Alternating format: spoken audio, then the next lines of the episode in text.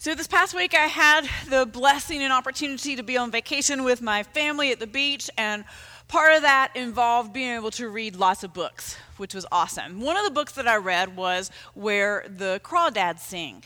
And it is a beautifully written book about the main character is a young girl that gets uh, abandoned by her family and ends up growing up, raising herself essentially in the marshes of the North Carolina coast. So, as I'm reading about this main character who is living most of her life in isolation, she trusts very few people. She is she shares her life with very few people. It is incredibly lonely and exceedingly difficult for her. I was reminded that we were meant to be connected to one another. That no one, no one should have to go through life trying to figure out how to be in relationship with others alone. No one should go through life trying to figure out how uh, to navigate life's mysteries alone. That when we hear other people's stories, we begin to figure out how to make sense of our own confusing mess that is our own life. And so we were meant to learn from one another. We were meant to share with one another. We were meant to discover life in Christ with one another. That all of these are gifts that God gives us to be shared together with each other. So today we do start a new sermon series called Testimony of a Believer. And our hope is that over these next three weeks, we're going to get the chance to hear from a variety of different folks in our church family, from our church family. And Josie has gotten us started off so beautifully. So thank you for that. We'll hear from people of a variety of ages and from different places and stages in life. We will hear stories which I bet some of you will connect with and say, wow, that sounds a lot like my story. We hold these things in common. And then there'll be other stories that we hear that will be so different from our own experience. And we can just sit back and once again marvel at how God uses such a variety of people in a variety of ways and weaves that together in order to tell God's epic love story of redemption for each and every one of us. So, to help get us started with that, we're going to first hear a testimony from Scripture. We're going to hear the story, two pieces of it at least, of one of Jesus' disciples, Andrew. And so I invite you to hear these two little vignettes that are shared with us from the Gospel of John. First, from John 1, verses 35 through 42.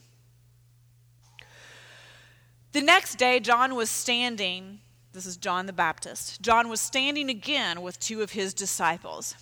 When he saw Jesus walking along, he said, Look, the Lamb of God. The two disciples heard what he said, and they followed Jesus. When Jesus turned and saw them following, he asked, what are you looking for? They said, Rabbi, which is translated teacher. Where are you staying? He replied, Come and see. So they went and saw where he was staying, and they remained with him that day. It was about four o'clock in the afternoon. One of the two disciples who heard what John said and followed Jesus was Andrew, the brother of Simon Peter. He first found his own brother Simon and said to him, We have found the Messiah, which is translated Christ. He led him to Jesus. Jesus looked at him and said, You are Simon, son of John. You will be called Cephas, which is translated Peter. And then a couple of verses later in the Gospel of John, chapter 12, verses 20 through 22. Some Greeks were among those who had come up to worship at the festival. They came to Philip, who was from Bethsaida in Galilee, and made a request Sir, we want to see Jesus.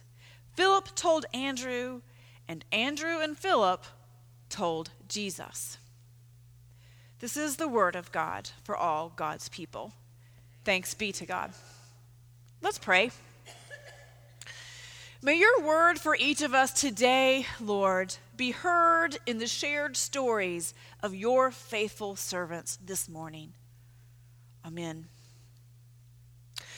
So, the Greek Orthodox Church calls the disciple Andrew the first called the first called, because he was one of Jesus' first disciples, according to the Gospel of John.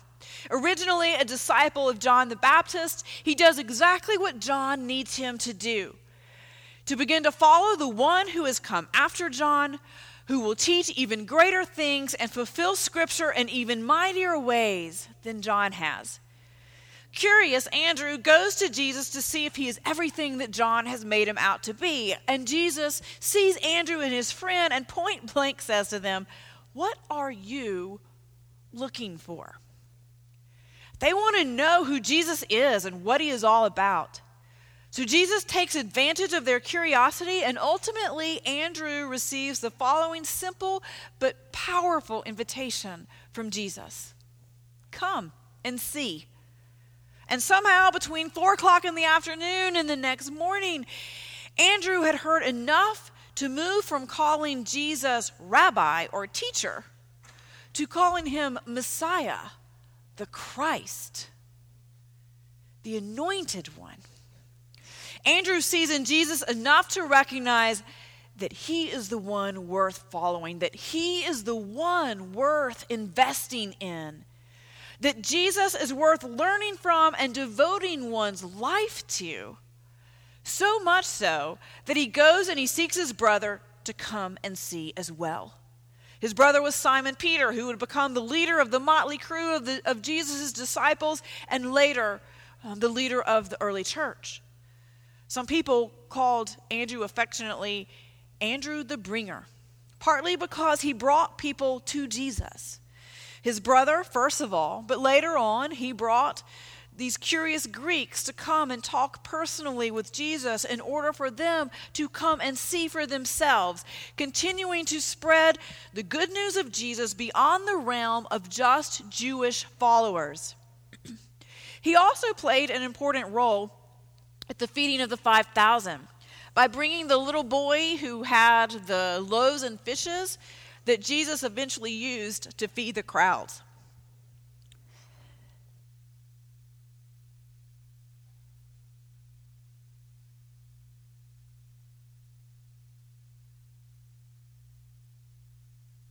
Sorry. Andrew went on to preach in and around Jerusalem, and it was famously established as um, bringing Christianity into ancient Constantinople which is modern day Istanbul, Turkey. Tradition has it that he was crucified on a cross in the shape of an X because he believed he was not worthy of dying in the same manner as Jesus did. Andrew is a beautiful example of someone who used his life to connect others to a relationship with Jesus. He wasn't showy, he was invitational. He shared with others a curiosity and a belief that what Jesus did and said mattered. Why? Because something was happening in his life that was worth pointing others to in hopes that Jesus might make as significant of impact on their lives as Jesus had made on his. So today I want to invite us to continue to hear from one of our own about their life and why they have been a faithful follower of Jesus and about the impact Jesus has had on his life. And so I want to invite Ken Connolly to come and share just a little bit of his story this morning. Thank you, Lori Beth. Good morning, church. I had the privilege this year of mentoring a confirmand. And uh, one of the questions that I love to ask is tell of a time in your life that brought you the greatest joy. It didn't take Landon very long to come up and describe his. He got to play in the final minutes of a highly contested basketball game. And in the last seconds the ball was passed right to him. And so he was able to make the shot just as the buzzer sounded. He called it his buzzer beater moment.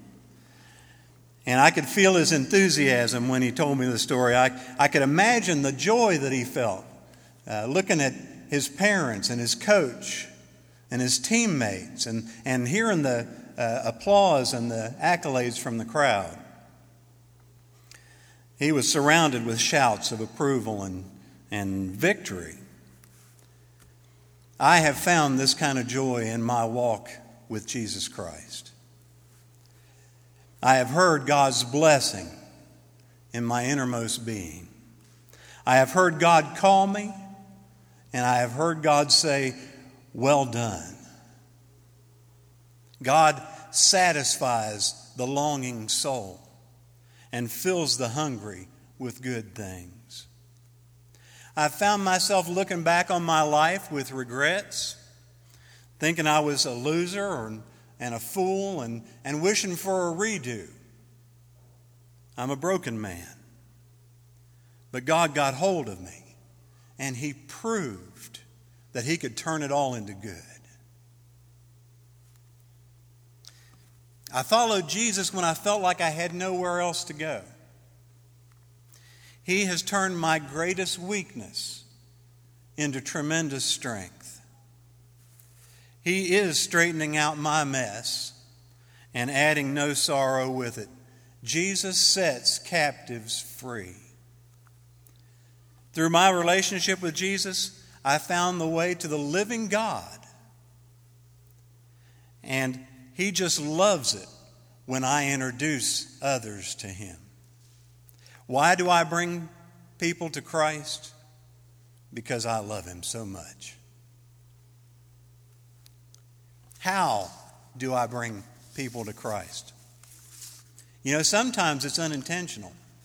Uh, it's just a, a byproduct of my daily struggle with my own brokenness, with my own flesh, I, I never understood this until I was in the prison one day and uh, talking with a small group of men in an accountability group.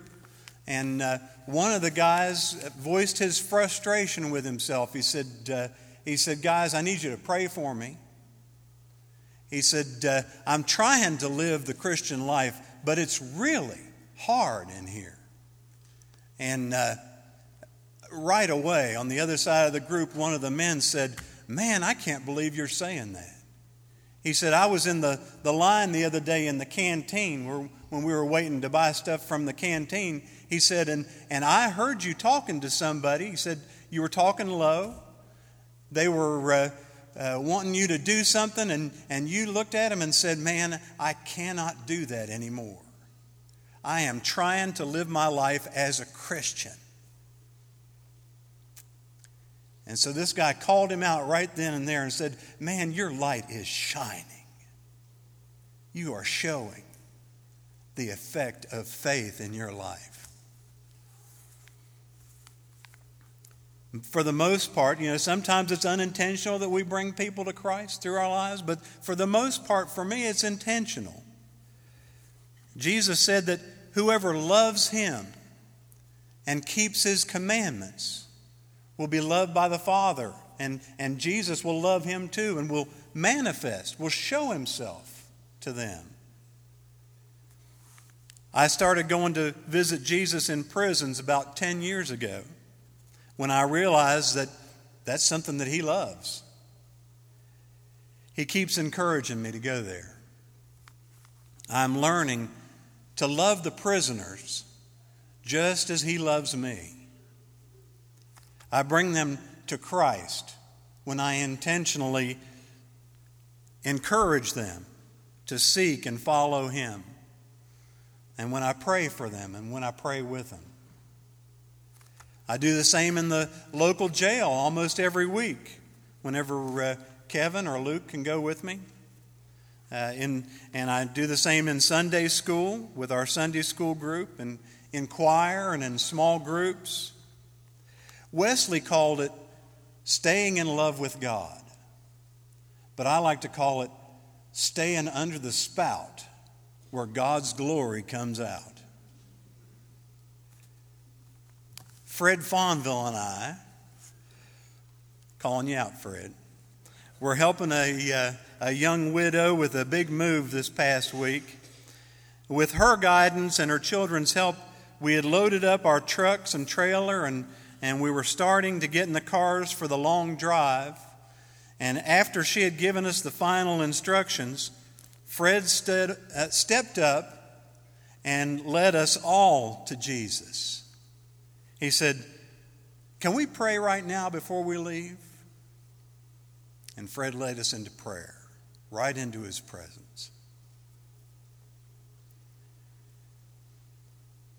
We have found him, the one that Moses and the prophets wrote about. The King of glory is alive. Come and see.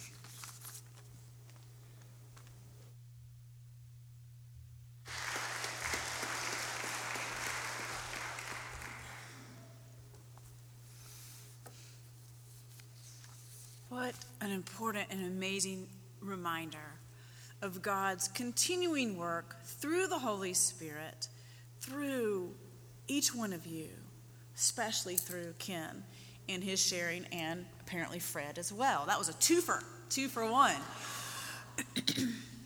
God's ongoing work in our world is like watching dominoes falling. Rich Stearns, the president of World Vision, calls it the domino theory of spiritual impact. And so we've just heard several different examples of how that domino theory even has spanned out from Ken's own life because of what Jesus has done and meant to him in his own life. Sometimes knowingly, sometimes unknowingly. But in this domino theory of spiritual impact, imagine this long line of dominoes. And when one falls, it starts a chain reaction that can cause dozens or hundreds or thousands more dominoes to fall. So, for instance, Jesus set up 12 d- dominoes, his disciples. He mentored them, he empowered them with the Holy Spirit, and he sent them off to go and do likewise. And now, there are over 2 billion followers of Christ in the world. That's a lot of dominoes. So Stern goes on to provide this story as an example of the spiritual impact that one person can have. In the 1880s, Robert Wilder was a missionary kid from India. He was preparing to return to the mission field as an adult during college, he even signed a pledge along with friends to become a missionary, but his health was failing him. He was physically unable to handle the missionary's life. So he never was able to fulfill that pledge, but instead, he encouraged others to take up the task. One domino fell. During a preaching tour that took Robert through Chicago, he spoke to an audience that included a man named Samuel Moffett. Samuel also signed Robert's pledge, and within two years, he landed in Korea. Another domino fell. During a preaching tour that took Robert through Chicago, I'm sorry, a few years later, Samuel is in Korea. He shared the gospel with a man who had become disillusioned with his Taoist practice. Kil Soon Chu then began to trust in Christ, and quickly another domino fell. Well, in 1907, Kil was one of the leaders of the Pyongyang revival. And in January of that year, spontaneous prayer and confession broke out during regular church meetings. Thousands of dominoes fell. Those days of fervent, fervent prayer became the birth of the independent, self sustaining Korean church. When Kil died in 1935, five thousand people attended his funeral. The church in Korea now numbers more than 15 million, and it sends more foreign missionaries than any other country outside of the United States. Millions of dominoes continue to fall. The domino theory of spiritual impact. Stearns concludes as Christians, we're called to be these dominoes in this chain reaction that were set off by Jesus 2,000 years ago. The amazing thing about the dominoes falling is that the chain reaction always starts small, with just one seemingly insignificant domino. So, whether you are sponsoring children, he says, filling backpacks for children in the schools, talking to your own children, or praying earnestly for people around the globe, you have no idea what and how big an impact that will be as God multiplies your faithfulness. You see, you and I are dominoes in a long line of disciple dominoes whose job is once we have fallen for Jesus to help someone else fall for Jesus. And if that feels intimidating, remember Andrew. A Presbyterian preacher, Donald Grey Barnhouse, said this about Andrew. Even before the Lord Jesus told his disciples that he would make them fishers of men, Andrew witnessed to his brother and landed the big fisherman, Simon Peter. Many who think that they can be used in far fields have never begun where the Lord Jesus meant them to begin, right at home. An important reminder that most of us are not called to start some big and far away, glitzy new ministry of high impact. No, for most of us, God simply wants us to look within our own sphere of influence and be faithful storytellers right here, but to do so in a way that invites others to come and see for themselves. And this is what I love about Andrew. His desire is not to have a derivative faith life that depends on someone else's story, but instead, he went to see for himself. And he brought other disciples to Jesus so they could develop a personal relationship with Jesus and see for themselves. And the result is a rich, eternal, life giving experience of their own. God can ask for no more. And I think that is the question for our own reflection today. How can we ourselves not live a derivative life based on someone else's experience? but instead seek out real and personal faith experiences with Jesus ourselves? And then how can we empower others to come and see for themselves? Jesus asked, What is it you are looking for? Consider, consider Andrew's invitation. Come and check out Jesus yourself so that you can see that anything significant or meaningful that we might be searching for, we can find in Jesus. Come and see.